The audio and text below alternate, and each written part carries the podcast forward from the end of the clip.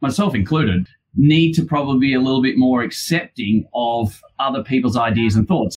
We need to all think and talk with higher purpose and higher levels. Yeah. It's our responsibility as humans to step up and challenge ourselves to be a bit more comfortable with the uncomfortable topics. Try this bad boy out for size. You are welcome to take a seat at the table where we use a new lens, where humanity are stakeholders. Different distinctions encouraged, intention starts from a no judgment zone. A certain age is not criteria, and where you become comfortable with the uncomfortable to facilitate a new conversation.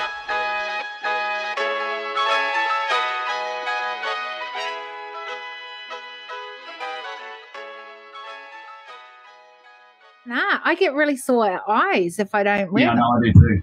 I do wear them on and off during the day anyway, so don't stress. Ah, so uh, now I go, I look like this person, right? That wears glasses all the time, but really, truly, I wear glasses because we're on Zoom all the time. Yeah, it's so so like that, isn't it? Yeah. absolutely. So, by the way, welcome to the decision table because, like, we just have conversations here, and you know, Awesome. I and you, Who would have thought and, we're you know, talking? I know that's what I figured. And you know us, like we used to travel the world and we'd have these amazing conversations. And I just felt like one of the ways that, you know, we can figure out how to do this better, more effectively, this journey is by having conversations. But in a lot of ways, I had amazing conversations with people across the globe, but I kept it to myself. No one else got to hear them. So I figure that one of the things that I can do right now I can't travel across the world, but I can travel across the world by having these conversations and opening up to maybe seeing how we can do it more effectively as we continue our journey and whatever that Yeah. looks like, right? At this point. Absolutely. Yeah. So that's what this is about. And here's the other thing. One of the things that I've been doing is using a lens each month around, you know, like looking at at this moment three things because the first month and here's the thing because I know we haven't caught up for a while so I just kind of update No. you on this. No, no, that's okay. I'm I'm writing three white papers. And so the first Hello. piece is about what I see as the need for a new approach to leadership. So that was January. That was the lens we used every time we kind of came to the table. yeah. The second month is on the second white paper that I think is just so important at this point. And that is what I call the secret advantage of using the muscle of human intelligence. Mhm. And so all that month we kind of focused on through that. And then this month, the lens that we're using is the third piece, which is kind of like the pinnacle of it all, really, to be honest. And that is the lens of human intelligence as Right, stakeholders. Sorry, humanity as stakeholders at the decision table. That's kind of the third one. And really, they all mix in with each other. And I'm sure we're going to be like bringing up different insights around that. But I just think the only way we're going to do this, the only way that we're going to move forward and, and think how to do this more effectively is having a different conversation. Now, I have to bring this up. I saw on your media Uh-oh. post just before because Uh-oh. you took a little longer to come on here. I checked out something that popped up in my media. Are you going to talk about Peppy? I'm gonna, yeah, I'm gonna say Peppy Hey, dude. Mm-hmm. it's not even, it's not even around that. You said the water's gone crazy. Tell me more about that. Cool. Let's dive in with the really easy question. Um, of course, you yeah, absolutely. Love it. Love it, Kiri-Maree. I guess it was, look, uh, you know, putting a little thing up saying newsflash, the world's gone crazy is Yeah. a little bit, no, it's not clickbait, but it, it is a little bit of a hang on, let's grab your attention a little bit, obviously. Yeah, so I just think that um, in the last, let's call it for what it is, in the last 12 months, the, the world's been turned upside down with how we live, what we live. I mean, you know, there's that little virus type of pandemic thing, you know? So without having to get into that, I'm a firm believer that we shouldn't be blaming COVID for everything. Um, Yeah. You know, we had one of our last conferences uh, only last week, and we were still sending out all our packs, and that we did a f- complete hybrid. So we had like you know 30 people in the room live, and another like 50 online, and we had all the tech running, so it was completely hybrid the whole time. Breakout rooms on tables, but also you know Zoom rooms, whatever, Mm. which is really cool. So some of the packs we had to obviously send to people beforehand, and so when you actually go to, and I know EA go through send all the stuff you know two weeks in advance or, or Yeah. eight day, eight business days, or whatever. You go to Australia Post, and they turn around and say, "I know you're paying Express Post." We still can't guarantee it'll be there in eight, da- like eight Mm. business days time. And I sit there and I go, "Re- like when I hear that, I go, why, why is that? And Dev actually questioned. They said, oh, because of COVID. now, I don't know about you, but if you're posting a pack that's two kilos that you've Yeah. paid an extra seven or eight dollars for overnight delivery to Brisbane from Yeah. metropolitan Sydney or to Melbourne, and they can't guarantee eight business days that it will be delivered because of COVID. Okay, just give some some overseas people some perspective of what this is. In an Yeah. airplane, how long does it take? on an aeroplane, it's a 50 minute flight. Yeah. But they do, Australia Post still does truck deliveries overnight. So in a truck, how long And would they're it in a truck. it's like a nine hour drive. Correct. So they do it overnight. So it leaves Hmm. the distribution center at five o'clock this afternoon in Sydney Mhm. and it will arrive tomorrow morning at seven or eight o'clock in the morning. It gets sorted and delivered at 11 or 12 Hmm. o'clock. It's not that hard. No, And so if even if it was a day or two, you'd go, okay, I'll give a Yep. little bit of leeway. But Absolutely. Eight days. Three days, but eight days, I go, really? You can't guarantee that, but you're still happy to take the extra seven or eight dollars per package off me for guaranteed, you know, 48 hour delivery. So I think that for me, I get really frustrated with that, that so many businesses and so many people globally are in a situation where it's the it's the easy excuse to be able to just blame COVID. You know, oh, we can't do this because of COVID. And there's manufacturers that, oh, I can't do this for five months because of COVID. I needed a new head to my whippersnipper the other day and we literally got the last one and it was on, the rest of them are on back order till September. And I think, how do you do that? Like, you know, like when we respond in a pandemic to so many people in Australia were just Yeah. crazy. We had the toilet paper dilemma. And I know that we're the laughing stock of the world where we went into shutdown for, for six weeks. Everyone was still able to go shopping, but people went out and raided the stores of, and hoarded toilet paper and you had to Mhm. one thing. It was crazy, right? And I sit Yeah. there and I go, all of the, you know, the Sorbents and all these places, they were able to ramp up their productivity and within like five days go, okay, we're now at 300% capacity. Don't panic. Like in five days' time, we're going to have three times as much toilet paper available. Everyone's fine. But yet, Mhm. so many other businesses and industries have gone, oh, COVID, we can't, we can't. And they've all stopped. Now, so yeah, I, look, I, I understand there's been a lot of challenges with COVID, and I'm primarily in the health and medical industry for a lot of what I do, and we've had a lot of challenges, and there's been a lot of pivots. But I mean, I like to look at it and go, I don't think we really should be pivoting too much because I think pivots are slow, and it sort of shows that the model was a little bit stagnant. If every business has to pivot, I go, well, that probably tells me that you weren't agile enough. So I've tried to really take this as our with our clients on board straight up and lead them because people are desperate to be led during crisis and basically turn it into you shouldn't be pivoting your business model unless you desperately had to. But in our in our industry, I it's more about being more agile and I've tried to tell people like I think it's about having more agility actually creates more stability. Yeah. But here's the thing Is it a case of that we just didn't build in many industries that it wasn't built agile? And so No, we it built it wasn't. in ways that have been systems or processes that's really quite archaic. I think a lot of people just got comfortable and in many Yeah. respects lazy. And I don't mean that derogatory to anyone, but I think Yeah. there's a lot of industries that just got comfortable. You know, like, yeah, okay, GFC 12, 14 Yep. years ago, everyone was a little bit okay and it hurt everyone a little bit. But I think for the last decade, everyone's been pretty comfortable. Yeah. Bus- businesses have grown, economies have gone grown. You know, primarily as a human race, I think we've been going pretty well. You know, capitalism for most part has. I know we've got a massive amount of problems. I know we have a lot of challenges. We've got humanitarian issues all around the globe. Sure. But when you think about it, in the last decade, we haven't had big wars. We haven't had genocide, Yeah. like huge genocides as bad as past. We haven't had.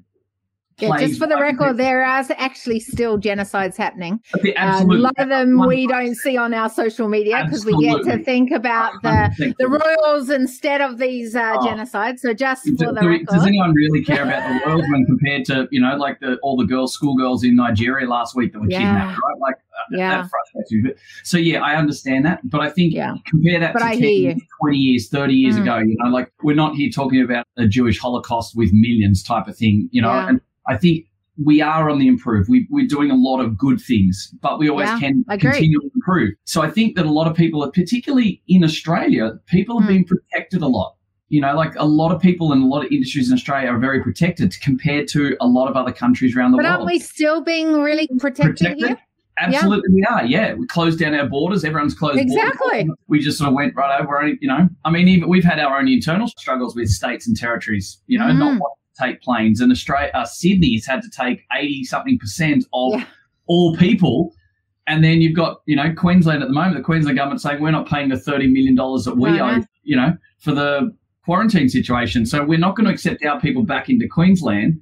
You've got to go via Sydney. They're going to do it all, and then we're not going to pay the bill that we agreed to pay. So yeah, we're, there's a lot of people that are very self-absorbed, and it's about helping ourselves at the moment with, in a lot of respects, unfortunately. Yeah. And there's still a lot of challenges globally that we need to be able to work on as human race, right? Yeah, but here's the thing: we've we've already got opportunities to do that. I, I had an amazing conversation here on the decision table with Greg, who is like the Elon Musk, but in the whole electric car and. Yeah, cool. Like this amazing guy, smart as, got a great bunch of smart people that are a part of his world and company. And they are putting together such a great concept of electric cars, almost like, so I love the way he described it. He goes, it's like a plastic mobile phone with wheels. And so like we never ever want to buy like we won't have to buy another car we just upgrade our skins and upgrade all that like it's just such a cool concept Like the right? old Nokia 5210. and you- Exactly. That's how I thought Yeah, too, right? Yeah, yeah, so it was just so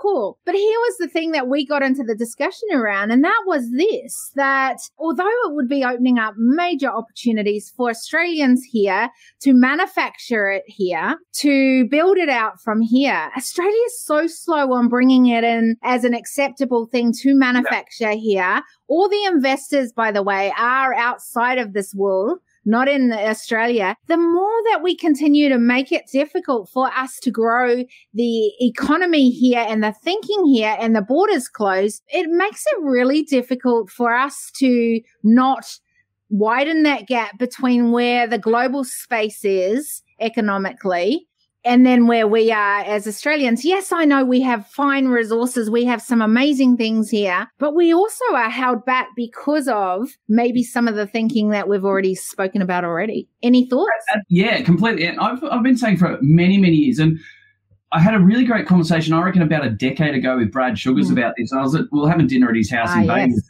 And Brad's been really insightful to a lot of changes in my life, you know, a good 10, 15 years ago. Um, and I'm Mm. really grateful for that. And I remember we've had some good times together in different places. Um, But I remember sitting down and, and having of a good Party time? We've had a few good party nights. We don't need to go into those. No, of Um, course we not. don't need to name names or anything. But anyway, um, no, and, and I'm really grateful for that that friendship with Brad. And Yeah. I remember having these conversations, and it's funny how these type of conversations over the years, you know, like you remember those little bits and pieces. And I Yeah. really got chatting to him about it, and I remember we were really just saying.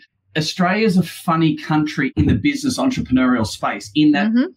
as a country, we're known for a lot of things, and one of them is we're known Yeah. for beaches, life saving. You know, like Kangaroos, koalas. yeah, all those things. But you think, like, people people know Australia as having Yeah. beaches, and we're all fun loving, having barbecues. Yeah. We're meant to all be surfers. We do surf life saving, all this type of Mm. stuff. We've got a great surf type of culture. So none of us are afraid of the water as such, right? Like we Yeah, all right. just run and jump in. We jump into Yeah. the water. We all we're all surfers. We all surf life saving. We all do all this stuff, right? But then it comes to business. And we're like, rah, rah, rah. And we get to the water and go, ooh, whoa. And we're scared of the Mm. water. And that's the way I've always looked at it. And I remember that conversation with Brad clearly, and that really fundamentally changed my way of thinking. Like, Hmm. we're fine to get to the water and go, ah, whatever, we're going to swim here, do this, do that. Yeah. But when we get to business, we get to the limits of our own country's border with the water, and we go, Hmm. oh, and you sit there and go, and especially now with technology and with everything online, COVID wise, you sit there and go, like, really, why, why do you have to be only doing business with someone you can sit down and break bread with? Lovely, and I Yeah. love doing that. But why can't you get onto a Zoom call? And I mean, you're doing it, I'm doing it. I've got Yeah. business over in America and stuff, and Yeah, it's like, too. know- Yeah. yeah, we know that six months ago we we basically had the board decision going. Mm. We ain't going to see each other face to face for at least twelve months, probably eighteen Yeah. months, and we know it's at least twelve months away now without trying. And so you sit there and you go, "There's a whole lot of things that need to happen. We can't just sit around and go, up hands under our pants and just sit on our hands and do nothing. We've got no choice but to Well, you can, but I think that that's where you're going to lose out, right? Like we Well, know that you're not growing, you're dying, right? Yeah. Like a tree. So I think we have to look for the opportunities and we have to be, and that's where it's not about pivoting. I think that's just about agility. Yeah. I'm But here's the the other but here's the other on that. thing. I love that, by the way. I really love that. And I think that we know we have to be agile as individuals. As a global space, what is interesting about it, I've just spent an hour and 45 minutes talking to an American bank and, you know, going back and forth. And I still was unable to get what I needed done because I'm based here in Australia. But here's the thing I do work across the world. Yeah. And the systems that we have aren't actually, and of course we're wanting to keep everything secure and we we all want our money safe. We all want things, but it's actually getting really, mm. really difficult to build out throughout. And as the borders have closed, there seems to be even more tight security on everything and people because everyone goes, Oh, they've got access now. Hey, we had access before, by the way, to the globe. And, and so things are getting harder to be integrating across the globe, yet that is our world. And we can't get on like they go, yeah, but now you need to come and be here face to face for us to deal with this issue that you have. And yeah. I'm like going, sure. Open up the borders so I can get on a plane to come here, but I can't. Absolutely. So, and the thing is, we love being face to face. Like nothing beats that. I still remember. Remember, we were in Japan together, and there was you. Oh yeah, I remember the photo you got. So I totally remember that. Which one? There's a few. Both um, of them. The yeah. one with the big thing, and then the, the one on the back of the. Uh, Lucky is that in some of his marketing when he's on that denim scooter and stuff like yeah, that. Yeah, yeah, yeah. Uh, you remember that? Like we were just wandering around Harajuku, and we, we were catching yeah. up with the locals, and then we were playing the foosball table and and just chilling out. And we just you have great times. Like you can just sit down, chat, and it is amazing to do that and break bread with people, share a glass of water or wine or whatever, and just talk and, and chat. But right now you can't do that most of the time. I mean, we, we've had states of the lockdown. You can't even talk to your own family face to face at times. So what do we do? Do we just sit around and go, woe is me? Or do we turn around yeah. and go make use of what's there? And I think anyone who's not capitalizing on the situation and the process moving forward, I think is fundamentally leaving themselves open to be left in the wash. You know, like we have no choice but to get on the front foot. You know, the tide's always going to come in, the tide's always going to go out. But I think we have to be looking for opportunities. We have to be, and this isn't just about opportunities to grow your business. This is opportunities yeah. of how do we move forward as people.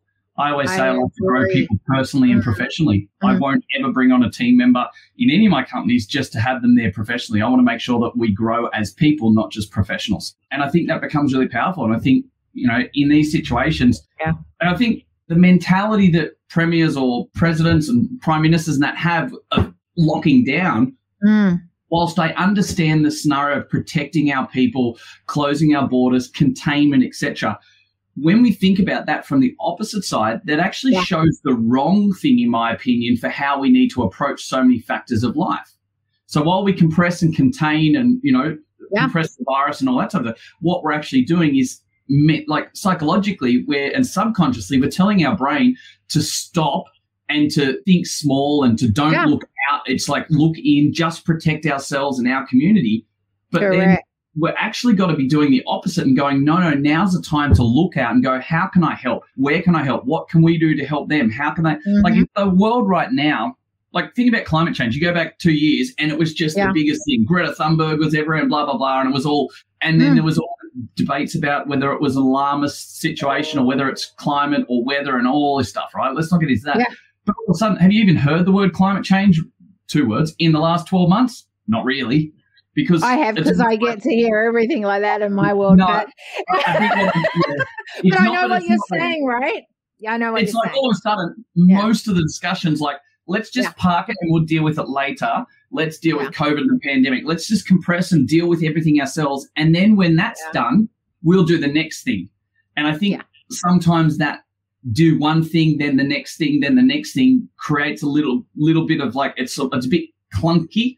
You know, like business, you're always working Here's on two thing. or three. Here's the thing. I think it's more than clunky, and I think doing it one by one. And here's what I'm really thinking with the whole humanity as stakeholders at the decision table. Like when we go back to humanity as stakeholders, we see the human as the whole person. And I think this backs up what you're saying in that we do it individually right? And it's the individually that is really difficult because when we come to the table, we are not individuals that we just turn up one day and, and you you messaged me before. Like you said, Hey, I've got family, I've got multiple businesses, I've got like there yeah. is stress around. Well, yeah. you couple bring of, that this morning and I went, I just need coffee, give me five. Yeah. You bring that to the table, but yet we create these things where you come, you are Jason that is the businessman right now. No, you're mm-hmm. not. You're Jason that is the whole human that yeah. we actually have to bring that to the table. And I think a lot of what we've created across the globe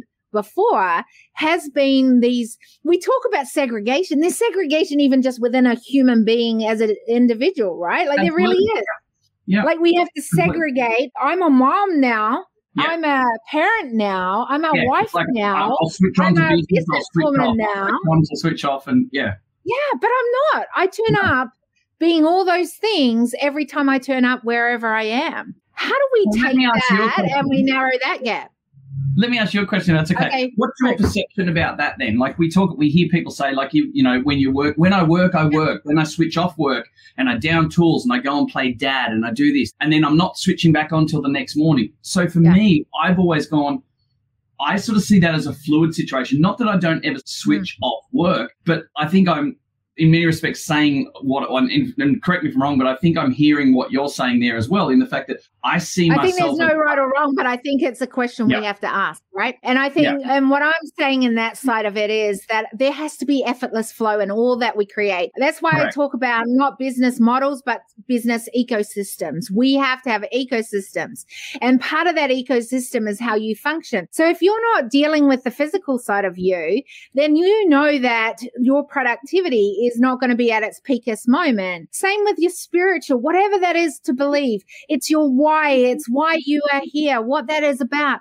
If you don't know what that is, you probably are going to be wandering quite massively in, in your business world because you don't really know how to turn up. You don't know what that means to you. You're yeah. not driven by whatever that is that is within to do and get those numbers that you know you need to reach. In the same way that how I am at home has to reflect if I'm having trouble with my husband or with my kids and dealing through difficult times. I am never going to turn up at my 100% in my professional because in the back of my mind, those things are going to have massive play in how I feel today, how I'm going to feel my energy level is to what I'm going to do. Does that mean that we segregate those? No, we just go. And, and I think that the best example of this and what has come out of what has happened with the pandemic is we see mental health on a massive increase right now. Absolutely. And the reason that that is on a massive increase is because there's all these challenges that maybe people are thinking, feeling, working through,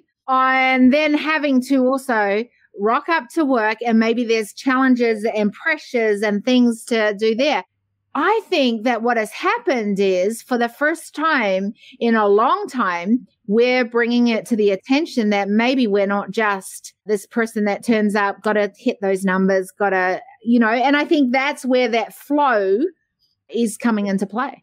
Yeah, I, I, completely agree, and I think it's missing in many many avenues. Let's be let's be honest. I think, and it's kind of it's it's interesting. I think there's always I've always ha- always had a really good connection with you, Kiri-Maree. It's something I'm really grateful for. I sorry to have to tell you that, but um, but no, it's, um, yeah, no, no, it's, it's, it's just one of those things. I think that you and I think yeah. very similar to that. It's one of those scenarios that I very much agree. I don't feel that we walk into your workplace and you have to put on your professional hat and that type of stuff. I think that how you walk into work and how you leave work and how you are with your family and that type of stuff is one and the same. Now, I don't, you have to obviously make sure the phone or the iPad isn't sitting next to you while you're having dinner with your family and that, you know, you're present and not just present, right?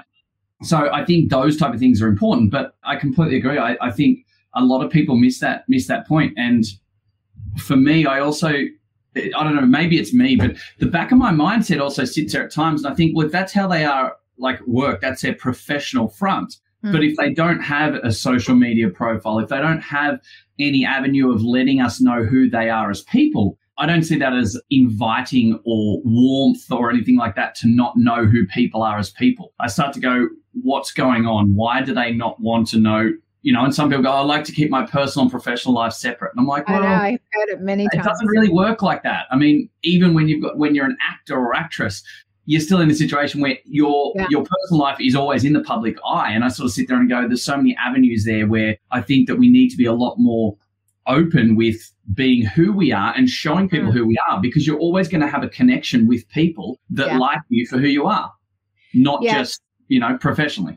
I think it brings up a couple of questions. I think it's that I love that connection piece. I think it's the connection piece with building trust so that you can connect and then whatever yeah. relationships out. We know that relationships are so important with building healthy ecosystems within a business. We know that. But I think it comes to that other side of it, right? Is that society has taught us to be one way, to think one way. And as long as you do that, you just think of it in the coaching consulting world, right? Mm-hmm. As a prime example when you look at coaches, when you look at consultants in that world, do they look really similar?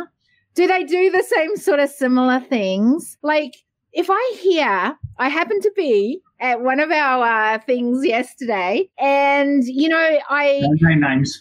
I'm not going to name names, but I just it makes me smile inside every time because I just go seriously. We're at this stage again, but my famous answer when someone says, "Oh, this is what I'm about and this is what I do," and I go, "Okay, so how's that different to everyone else that I've heard and everyone else that's saying the same thing. I'm not saying what you're about is a bad thing. We all know that's beneficial, mm. but it sounds like everyone else. And I think we're in an environment that teaches us to follow that herd mentality. Yeah. And, you know, well, we t- how many times we heard herd immunity as well, right? We're just exactly gonna, yeah. why I brought it up. Yeah. just nice. stir in there yeah, thanks, thanks. Yeah. Yeah, I think it's going to be interesting. I mean, well, if we talk about the herd side of things as well, yeah. and I'd love your thoughts on it. I don't want to get stuck into the vaccine, anti-vax, that type of stuff, right? I, I, I don't want to go, go there with you being in the medical industry. I wouldn't. yeah, so I'm going to be. Look, I'm I'm not an anti-vaxer. Right, I'm okay. I'm quite happy to say that mm-hmm. vaccinations have basically rid the world of some really, really nasty sure. things over the years. And that's been one of the greatest feats of humanity, I think, is to, you know, like, oh, yes, we go to the moon and all those things, but to be able to turn around and say millions of people have lives have been saved because they haven't died of whooping cough as a baby yeah. or yeah, that's pretty whatever, right? It's, it's pretty cool, right? Yeah. So I find it interesting, though, that a lot of the anti vaccination sentiment at the moment is based around the comments of, well, we, it's not really tried and tested. We haven't had it, what happens in five years. You know, we don't know what it does to your kidneys in 10 years time. And I sit there and I'm like, I find that an interesting mentality that people feel Why? that they're doing what's best. Well, I think that people feel that they, they're skeptical and, and scared and there's fear there that they don't know what's going to happen in 10 years time with what potentially could happen with this vaccine, you know, and let's not get into the whole it alters my DNA and I'm in Bill Gates' 5G chemical trail walk and all this. Let's not worry about that. Right. But if we get into the situation where someone goes, I don't feel I want to step forward with a vaccination because you can't prove to me what happens in 10 years' time mm-hmm. because we didn't have it for 10 years. Well, I understand that. But surely when we've only had COVID for a year, year and a half, like, you know, basically sure. a year each type of thing, right? Yeah. We've been pretty good with being able to deal with something as a global pandemic as we have as such. Let's not say whether it's good or bad. But if something was to come up in five years or 10 years' time that was a challenge, one, we don't know whether it would be linked to the vaccine anyway. But yeah. two, would it not be the human race that just actually identifies what's happening and creates a situation of working with it? I mean, you go back 50, 60, 70 years, we didn't even know what cancer was. Now we actually have treatments and early diagnosis, etc. Yeah. So if there's a fear right now with someone saying, Oh, I don't want to get vaccinated because I don't know whether it's going to hurt me in 10 years' time. Well, one, you don't know what's around or what we're doing in life that may do that anyway. Mm-hmm. But don't we put enough confidence in humanity and our own science and medicine and ability right now? What we've done in 12 months is amazing. So if something was to happen, and we don't know. Okay, so I want to challenge this piece because you know I'm going to. Yeah. And and my challenge on this challenge piece is is this that I have absolute full faith in humanity. I really do. We have so many smart people. What I don't have faith in is the systems and then the and the the power of or the use of power and I also find we weren't even thinking about COVID until COVID hit. Then all yep. of a sudden we've sped it up to come up with a solution on that. So there is some variables on that that I want to and I would want to question. I also question the fact that we But doesn't that also give you confidence, though, that if Mm. something happened in five years' time, we as a human race would be able to come up with a solution or something of benefit as we Sure. need to? But I would want to know that it's a clean slate of criteria that is coming up with that solution and the right people were all there and to make that and often in cases and this is something that I find absolutely interesting because my whole thing is how do we narrow the gap with top decision tables of what's being created and innovated at that level and solutions being bought and what is actually needed on the front line of humanity and how do we narrow that gap. So this question is a constant question of who is at that table? Who do we need at that table? And what is the actual variables in which we are coming up with this solution and what See, are the results me, I that and I say, want well, I, I completely agree, but I, I picked up on some words there, and you said, you know, like it's a constant variable, it's ever changing, and I think it is. Like one of my companies, Global Kaizen Group, I, my number plates are Kaizen, like continuous improvement is one of the things. I, and my thing, like when I start to really think deep about this, I Yeah. start to go, well, shouldn't we do what's best for us right now? Right, as long as it's not do it now because we're gonna we're all Sure. dying tomorrow. That's not it, right? But if we know that what we're going to do now is best for human race and Right humanitarian right now, and it's going to help. We aren't guaranteed that we're all going to die from vaccines in 10 years' time or something like that, right? I'm sitting there going, aren't we in the best situation right now? So here's the right thing. I agree. place? I agree with that piece absolutely. What I want to know and what would we would need to then come to agreeing on is this the best thing right now? So that's the next piece, right? Well, And I don't think we can ever be 100% sure of anything, though, can No, we? No, no, no, for sure. But there's some data that I have that I go, I question: is this the Yep, right thing? and right we now? should. We should. And so here's here's one of the the criteria or the the data that I have at this moment that I would bring to the table about it. And this is it. This is okay. So we don't have COVID in Australia. The borders are not opening right now.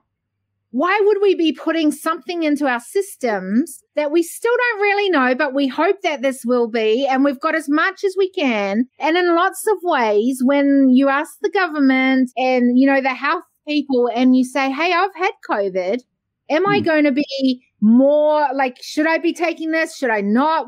Oh, you know what? That's why we're going to be following that data to see how this goes. I don't want to be a guinea pig, Jason. I really don't. And I go, why would I be putting something in my system while I'm rebuilding all my immune system after having had that first bout of COVID? I was one of those ones. Mhm. And I'm rebuilding, doing really well, amazingly well. Why would I be putting a vaccine in me now when the borders aren't open and the COVID is not here?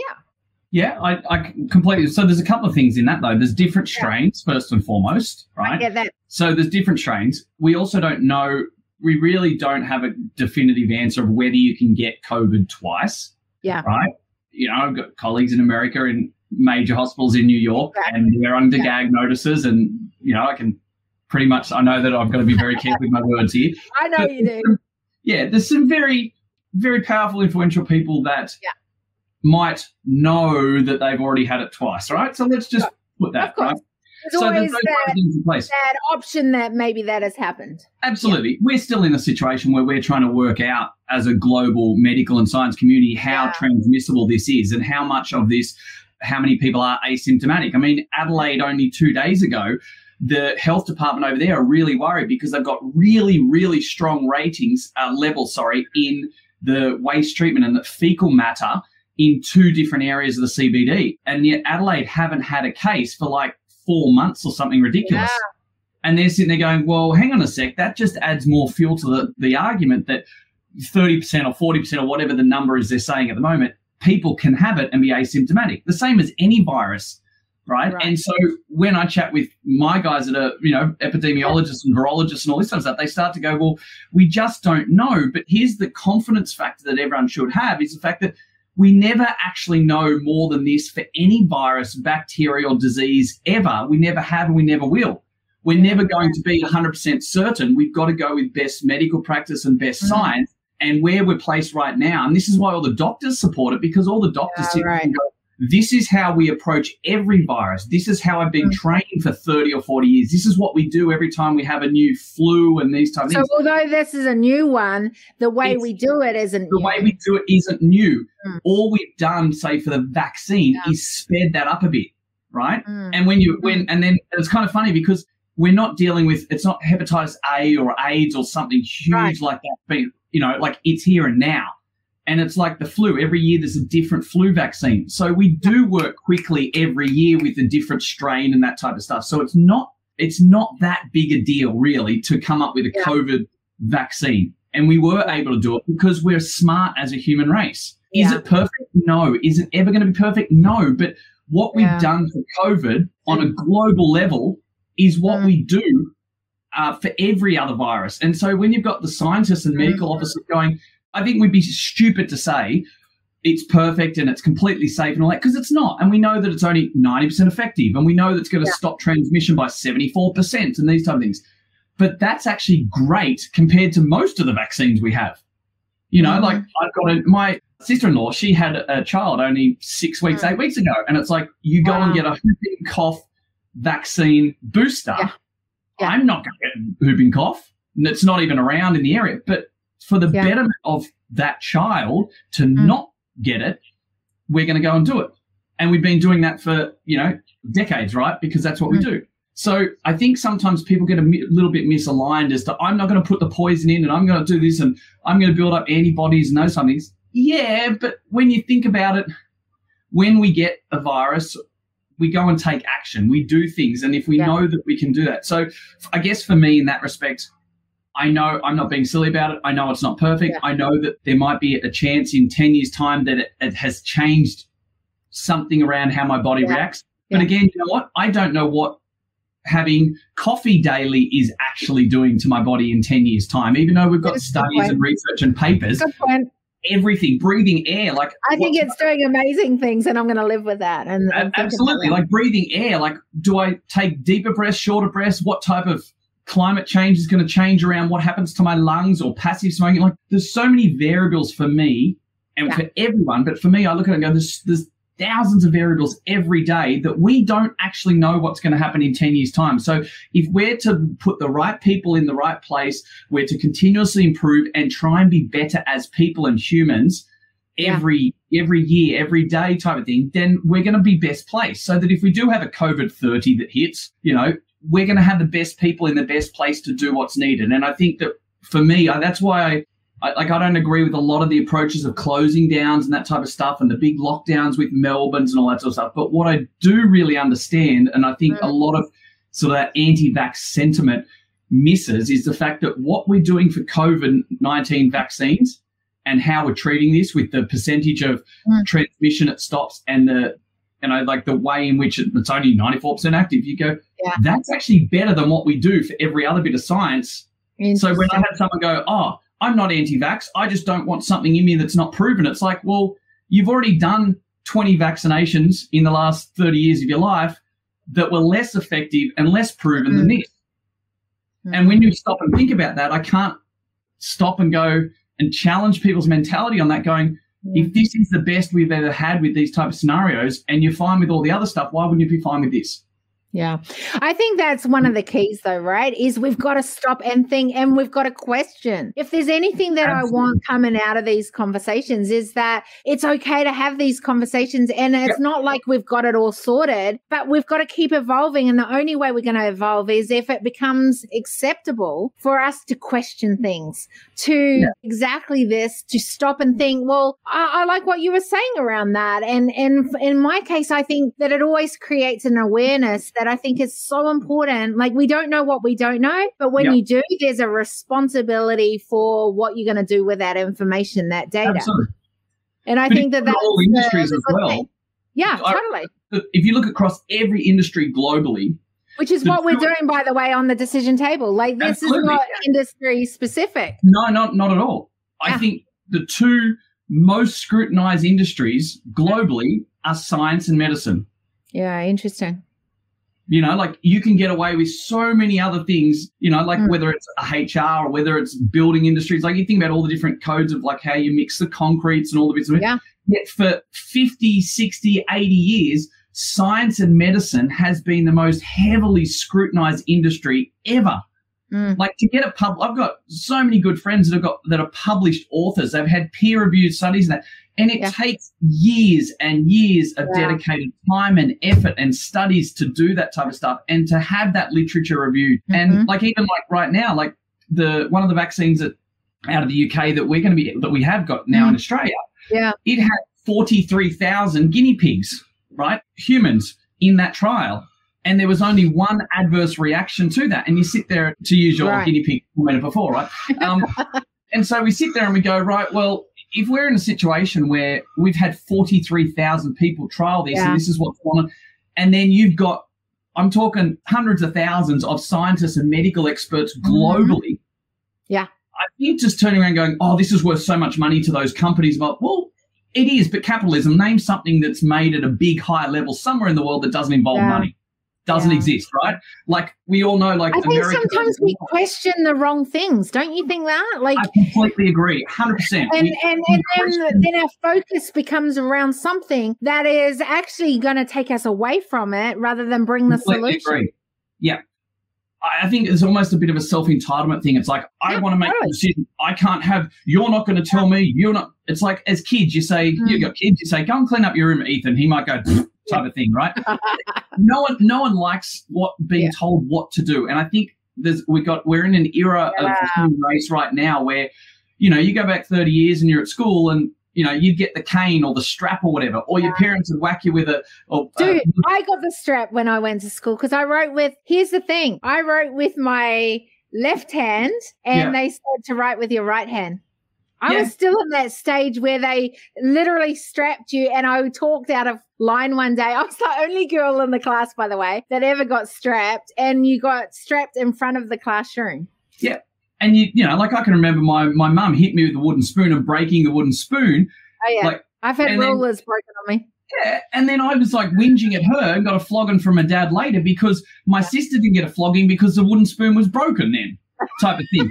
and you just sit there and you go, could you imagine right now if you hit your kid with a wooden spoon? Like, dear God, it'd Yeah. be on their Snapchats and their TikToks and their like Yeah. you'd be strung up. And so I think that So, by the mm-hmm. way, there's some good things about that because you would be, and and I like so if it was over the top and whatever, Absolutely. like whatever anyone's thinking. So there is some good things on this, right? absolutely, But yeah. what we're saying here, or what you're saying, what are you, what are you saying here on this piece? Well, like, I think that our perceptions and our Ah. interpretation Yeah. as humans has changed and evolved maybe faster than we want. And maybe, I don't know the right word, I don't want to say good or bad, but I'm going to probably say that, but maybe not for the betterment all the Yeah. time.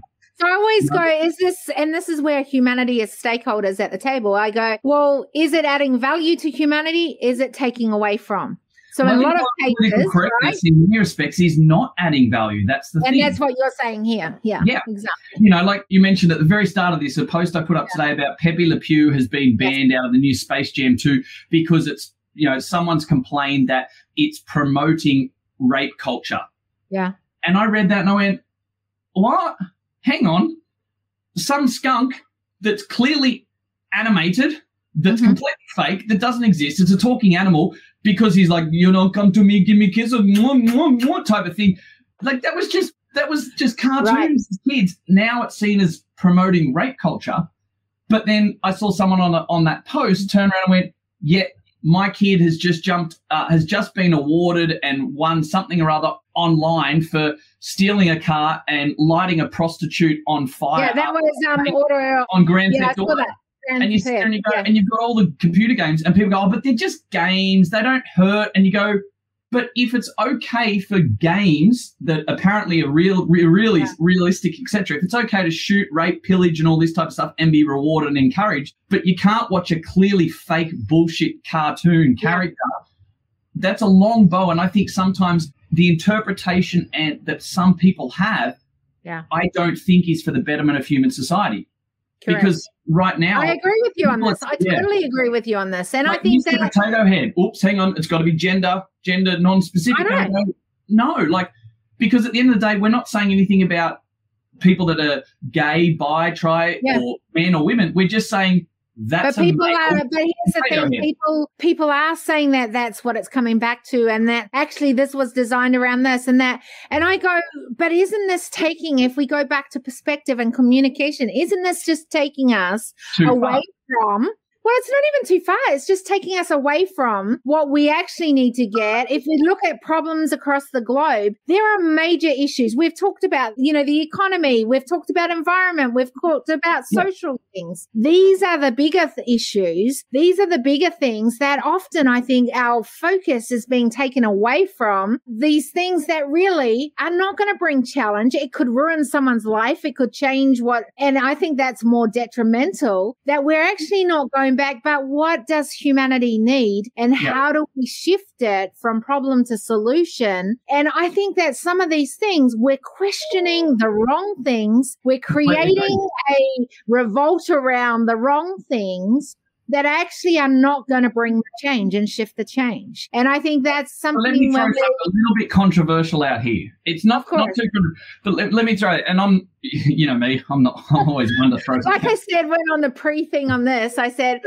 like, I'm sure you're not going to hold back. So this is a So, no judgment zone, by the way. This is No, no, no, us that's just fine. having I mean, it was about 60 seconds before we went live, so it didn't really give me too much warning on it, but that's okay. Now, when I really start to look at this, I go, exactly what you said. I feel that the human race gets misguided on the wrong things. We should be Yeah. talking about equality. We should be talking about climate. We should be talking about health. We- look at some of the catastrophically bad shit that happens Yeah. to people's lives around the world, right? We, we, I mentioned it before, you know, 200 schoolgirls get kidnapped at gunpoint in Kenya, in Nigeria, and no one bats an eyelid. Yet the next day, like in Australia, 1.4 million people live watched, Yeah.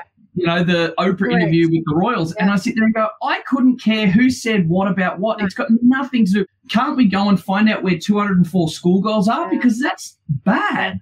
And do you know Zimbabwe? Zimbabwe at the moment has no access to economy at all. Like they have very limited food resources, medical resources. Do you know they have a hundred beds to the whole of Zimbabwe, and they're not even able to have healthcare there because the healthcare is not being paid, Yep. and so they've got no one looking after that. That's a hundred beds, not for COVID. For Yeah. the whole of everything Country. that may come into that country. Yeah.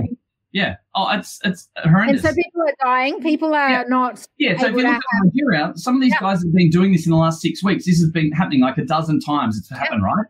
And multiple times they've actually taken hostages and they demand to the farmers that they want to get paid a small ransom. It might be like you know a tiny amount, really, considering it's someone's life. But before I leave, you need to cook me food. So they actually turn around, and when you sit there, I go fundamentally, don't doesn't people start to realize that this isn't just Mm. people doing bad shit because they want money. Yeah. It's because they actually need food to live. Like They this do. is out of absolute desperation, right? Yeah. So I Human start trafficking's on the increase because of all of this as well. Absolutely. And so I sit there and I'm like, I know it's all about draining the swamp. We can talk all philanthropic about Yeah, this type of stuff, yeah. but I sit down and go, I think as a human race, we get Yeah. really misguided on what we should be talking about. And this is a controversial bit. It will be perceived by some as a little bit controversial. I think that in many respects, people like to talk about this type of stuff because they've got an opinion and they might not be the best placed person to sit at the big table Mhm. on health or medical. Like, you know, you think about the vast majority of Australians, and I'm not saying people are dumb or stupid. I'm not No. saying that. But when they're not educated or experienced or have the knowledge base in a certain area, let's say with virology, they're Yes. not able to really step forward and provide the substance that, that other people might regarding, say, COVID vaccines, blah, blah, blah, Correct. medical science. Yeah. So they are left to talk at the level that they can talk at. Yeah. And this is where some people go, You're saying I'm dumb. No, I'm not. What I'm saying is No. different people operate. By the way, Like, I think that's very non-controversial here right Well, now because I mean, if you talk about high end landscaping and Yeah. water retention and all this, I'd be like, just put an ag line in. I'd be like, because I don't, I'd only be able to talk at the level I can talk at, and we all at different levels in different things. But I think that because it's a big issue, which let's be honest, is health, Yeah. global health pandemic, people have an opinion, and people only can talk to the level. And you said it before, we don't Yeah, know what we don't know. So as a net result, people always feel empowered to be able to talk on things that they feel they know more about. So as a net result, Yeah. they talk on social medias, mainstream media talk about the Royals, they talk about all this type of stuff, and it gives people their five minutes of fame to because everyone can have when we have low level discussions Yeah. about Pepe Le Pew cartoon character type thing, Yeah. everyone can talk about that because it's them mm-hmm. from their childhood. Everyone went through it. But if we talk about you know, billions of dollars spent on the healthcare side and Yeah. vaccines and the high level science and microbiology and all this. Yes. People go, I don't know, so I'm not going to talk about it and be look stupid. I'm just going to, why don't we talk about Pepe Le Pew? And so I feel that as humanity, like the human race, like Yeah. we really, we talk at what we feel comfortable with because we don't want to feel Yeah. uncomfortable. Yeah. And the net result, there's like too much discussion around the bullshit low level crap Of we course. shouldn't be talking about. And we don't focus on the big needs, Yeah. you know, whether it be health, medical, you know, like whatever, Yeah. terrorism or equalities. Yeah, exactly. All those things that are affecting humanity. And here's the thing if we don't start having these conversations, bringing them out and starting to see how we can shift it as a global landscape, then what are we leaving for our next generations and the generations and the generations to come? Completely. I mean, for me personally, like you know, like Yeah. even over here on my sho- over my shoulder here, I've got 2025. In Yeah. 19 uh, in 2015, I decided to set myself a target. I wanted to Yeah. empower and inspire the lives of 20 million Mhm. people by the year 25. Right? Yeah, I love that. continuous improvement. That's Yeah. it. That's been my vision. That's my my whole thing. And everyone knows who knows me knows that. You know, people don't even know what some people don't know what the word Kaizen means, and they see my number plate they go "Ka- Kaizen, and I go, what, "What's that about?" And I go, "It's a continuous improvement, day by day, personal and professional growth." Right? And they go, "That's pretty cool." And I go, "Now you got to hold me accountable to it." Right? Mhm. So that's who I am, and that's what I do. And so much about this for me is about legacy. This isn't about we all have our toys and we have fun with our family and we do things Mm. that we can, right? And we've created those opportunities for Yeah. ourselves. You don't need to, and I don't need to sort of think about just our kids. We're thinking about now our grandkids, right? And when you so when you start to talk about financial implications, that type of stuff, I'm thinking about my grandkids at Yeah. best. Me too. Yeah, and I go, well, then I start to think, well, how much, you know, money and wealth and that type of stuff is Mhm. actually going to be beneficial then if the world looks like this, this, this, and this. I go, crap, right? Like, Yeah. you know, like, yeah, okay, you've got a better bunker when the nuclear revolution comes. It's like. it's like, yeah, you're gonna you're gonna live really well underground like a mole, and you go, Yeah. what do we want to do that? And so that's where I start to think about legacy, Yeah. and I start to think about what we should be doing now, and talking about Pepe Le Pew and talking about all that type of low level crap. Yeah. I think doesn't serve humanity. It's interesting, isn't it? Okay, so if people want to connect with you and want to know more about you, how what's the best way for them Well, to that's do kind that? of crazy. This isn't about me. I know it's uh-huh. not, but I still want to give. yeah, no, I shout don't know. Just Facebook, Instagram. My name's on the screen there. Just search me up. You'll see this ugly head, and yeah, connect up and that type of stuff. I'm more than happy to chat and help out and that type of stuff. Like I said, I love, you know, I know I'm you do. Murray. I do a lot of work with a lot of people Yeah. for, you know, for I don't charge money for stuff. Yeah. And things. We just do it because we love it, and and Yeah. you know, I've got some really great people that But we I think that's where we, uh, you know, that's why humanity as stakeholders is really important. Here's the other thing, and what I always ask at every of every one of these conversations, the only question that I ask the same on every decision Uh-oh. table is this. No, it's good. I think there's some fundamentals to say leadership. Oh, he's putting the glasses on now. We've talked about so many amazing things here today. I love the layers we've done. And what Yeah, this do does again. I know, I know, I know. exactly. I postponed the last couple, so I'm sorry, but I know, do seriously. soon, 'cause I what was with that? But here's the other thing that I really love about this is that you know this helps to create an awareness. And that's what i think you know i talk about the need for a new approach to leadership. I think there's some fundamentals to leadership. I think if we can have a new approach to leadership this is created not because we're putting rules and regulations and things in place but we're using different lenses. And so this helps us when we create an awareness to have different lenses to start getting a different perspective as we've talked about and become more agile as you've you know brought up beautifully here's the thing like I said, I think what you don't know, you don't know, but when you do, there's a responsibility. And so the next fundamental for me and leadership is that leadership creates ownership. Like, what are we going to do to own this? So we've had an amazing conversation here today. I love it because I love you. I love everything. You know, I love the passion that we bring because we are like these strong people that think for ourselves and we want to see growth and we are determined to see growth and we are not just going to be happy to settle with status quo. And I think that is the powerful thing for both of us in, in all we do. Here's what I want to ask you. And this is the question from this conversation we've had today. What are you going to take from it? What are you going to take from it? What have you learned? What have you, what are some insights? Maybe it's confirmed something. What is it? I think for me, I think this probably solidified a discussion I was having in my own head yesterday with a good friend of mine. And mm. I was mm. actually on the golf course yesterday. It was my birthday two days ago. Had oh, happy birthday. Thank God. On, and then we caught up and had another game of golf yesterday as well, just because. Of so, and we were chatting about this, and I we are talking about being polarizing and a few things like that. And, I, and it came up yesterday, but I think our discussion today has really solidified this as well. The fact that I understand that I can be quite controversial and I can be, you know, push pretty hard on some of my opinions at different times. And I think understanding as well that I need to improve myself to make sure that I'm not maybe not pushing a little bit hard personally with people or making topics become a little bit too personal because and I think that's solidified a lot today as well. I, th- I feel that I need to be able to take away from this as well the fact that we've had some great decisions and mm-hmm. great discussions yeah. and all of us myself included, right? First and foremost, I'll put my hand up first for this. Yeah need to probably be a little bit more accepting of other people's ideas and thoughts. And we all have opinions, we all have ideas. It doesn't mean that you're right and they're wrong just because no. someone doesn't agree. But I think mm-hmm. what it does do is it tells us we need to all think and talk with higher purpose and higher levels. Yeah. We can't yeah. just talk on the lower level just because it's easy and convenient. We need mm-hmm. to, it's our responsibility as humans to step yeah. up and challenge ourselves to be a bit more uncomfortable uh, with the uncomfortable topics. Yeah. you know, and and if it means that we have to talk higher than what we might know by yeah. asking questions and getting involved with that, it actually will enlighten us and educate us and give us more thought process.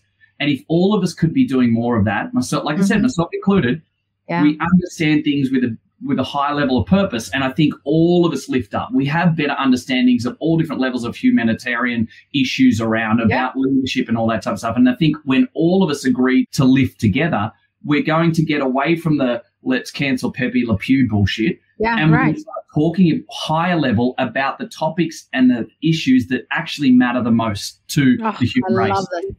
And I think today has been another support of that. That's where I need to be as a person. I think if all of us were to do that, that's actually pretty special. I always say that, you know, when you're doing it and I'm doing it, we're starting to shift it.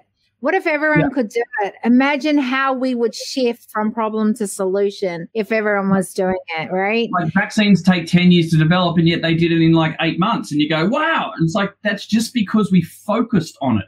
Yeah.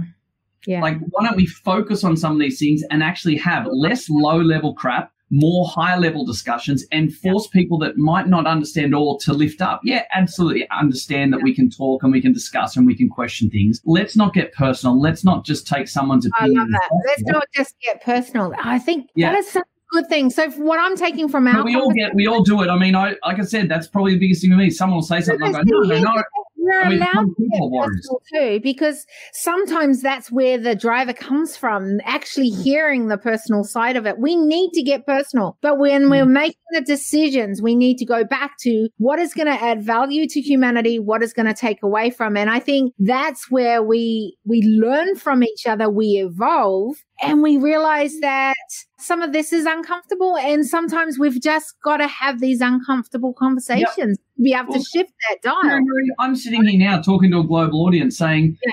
i need to be better myself i need yeah. to not feel that personal stuff i need to make sure that when i'm having these discussions i don't take offense to some of the things because they weren't yeah. intending to just like i'm not intending no. and perception is reality and all that like i'm sitting there uncomfortably saying i need to improve personally right yeah so why can't we all do that on a range of topics? Because it's not something that is the norm, and we've got to normalize this. That's what I'm getting out of a lot of these because conversations. But it feels wanna, uncomfortable. Wait, wait, wait, wait, dude. I want to tell you what I'm taking from this conversation. I was about to ask. Thank you. Every conversation, I I do the same thing because that's what it's about. Like we're having a conversation. What am I taking from it? So uh, you know, the big thing that I'm taking is that low level to high level, and I think what has been difficult for me is and and so what was interesting about this is that I often have the high level conversations. I used to have lots of low level conversations. What was really hard was narrowing that gap between the high level to the low level conversation, right? Because there is a gap of what people feel comfortable. And and it's like learning a different language. It's hard when you're speaking a new language. You have to think different. You have to communicate in different it might be received in a different way because we come with different lenses biases conditionings whatever it is right? And in lots of ways what is interesting from what you've said in that way about the low level, high level made it so clear for me. It's easy for me to have high level conversations because that's my world. It hmm. was really difficult for me to have low level. Do you know what that meant? It meant that I didn't fit in in a lot of groups. It meant that I often, and it's, and it's happened not that long ago that I actually get like almost like a revolt hey, we don't need you here anymore because it was too hard for them to bridge that gap. And I think that that has become a big focus. And what I'm getting out of this today is how can I continue to make those steps easier for those yep. to be able to come from the low level, which might be just what they know, right? Yeah. And that's, I think because, that's a key point as well. This isn't about who's better. This no, isn't about it's not, it's not. education no. or anything. It's no. And that's the thing. I think too many people then start to go, oh, like I would hate oh, someone to have heard that that's a low level and that's a high level. I would hate someone to hear that and think that you're talking down like, oh, you put yourself on a pedestal. It's not that at all. It's a cognitive choice for you to want to yeah. learn more, to take mm. that step. And I think as humans, we need to do that. And I, I completely agree. I, and that I think that is challenging as well because there's a lot of people that don't want to talk like that out in yeah. public because they don't want it to be perceived as they're trying to put themselves on a pedestal or they're saying that someone else doesn't have the capacity to. We all do, yeah. but we make a cognitive choice not to. Yeah. And as the saying goes, you know, it's easy to do just as much as it's easy not to not do. To do. Yeah. So, yeah. yeah. So good. Well, I personally want to thank you. Um, I'm going to end this broadcast in a minute, but I just want to personally thank you because I love having conversations where we can literally back and forward because then I get to grow even more and evolve even more. And for me, I actually really enjoyed the conversation around the vaccine. You know, I've, I've had many thoughts over the years through that. And because I am also one of those people that have had to really understand my body physically yeah. because it rejected so many things. And and so for me even considering taking the vaccine or not like i i love the way the perspective that you brought today. And you know that that really created an interesting conversation in my head. And i well, feel we confident towards you know, away from it three weeks i think when we had dinner. Remember you were still coming out to yeah. dinner that night. It was like it was a challenge with the fatigue side just to be able to yeah. get through dinner as such right? Yeah. That, so yeah yeah. So for me, it's it's so good to be able to have a conversation around things yeah. like that. What I love about this also that you just had a willingness to come to the table and have this conversation, even though you really didn't know what you were coming to, but you know that with me, there's always something, and yeah. and we're going to go somewhere. And I just knew there'd be the time where it was like, so my question is, and I'll be like, oh, here we go. love it. But here's the thing, like I do uncomfortable conversations because I realize that other people weren't doing those uncomfortable conversations. Yeah, and so I kind of had to do it, so. right? I don't always enjoy it. I don't always enjoy it, but I loved our conversation because I know that there's no judgment on this. We're just trying to figure it out. And I think that mm.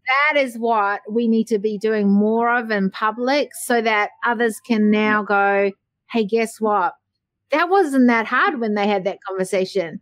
That was mm-hmm. okay. And like, and I, know I thank you for that willingness to do that today. Cause for me, you know, I love the fact that we just went layers. Kiri-Maree, it's always good fun. I love chatting with you. That's why when you reached out ages ago and said, "Hey, let's do this," I was like, "Yeah, absolutely, let's do it." And apologies, it took me so long to get on here, and I uh, rescheduled a few times and things like that. But, um, no, look, thank you very much. I love it as well. And I, I think there's been a lot of good uh, discussions, a lot of good questions and breakthroughs. And I think, I mean, even for me personally, like I said before, I think it's also this that extra solidification that there's so much that we need to do personally ourselves to step up and lead the way in that respect. And I know I've got good takeaways, even just for myself. I know that it'll change my mindset for the rest of today alone that I've got to go ahead and do these things first if I want to be able to do the rest with people as well. So that's, um, yeah, it's been um, great. So what would be your final words you Is there anything you wanted to say that you haven't been able? Oh, there's probably a lot I'd want to say. No, um, no, there there always is, and we could talk for hours. I think for me, I, I, I mean, four words that I always live by is always grateful, never satisfied.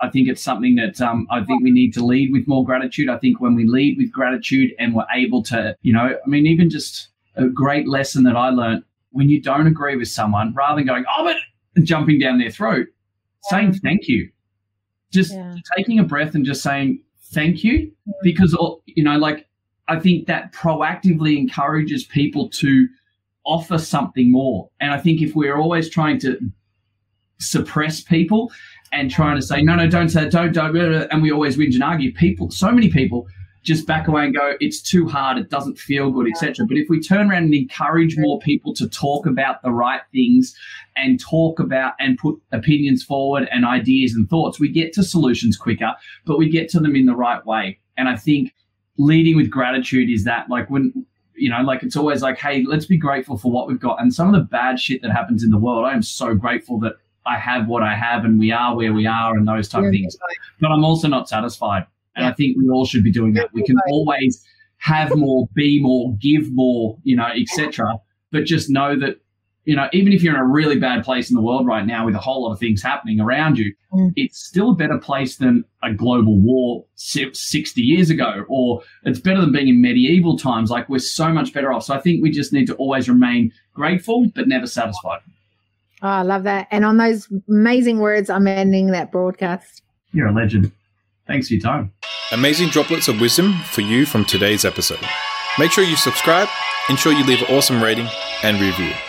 Our hope is this podcast creates a new awareness, activates ownership to what is next, a curiosity for the need to be part of the change, and to make footsteps of sustainability from today onwards. If you want to further your journey with us, then apply to join us at our next Leaders Movement Parlay. The link is in the show notes. We appreciate you. Help us to help build a tribe who make humanity as stakeholders. To achieve this together, recommend this podcast to leaders, innovators, and movement changers. Big love until we see you on the next Decision Table Series podcast episode.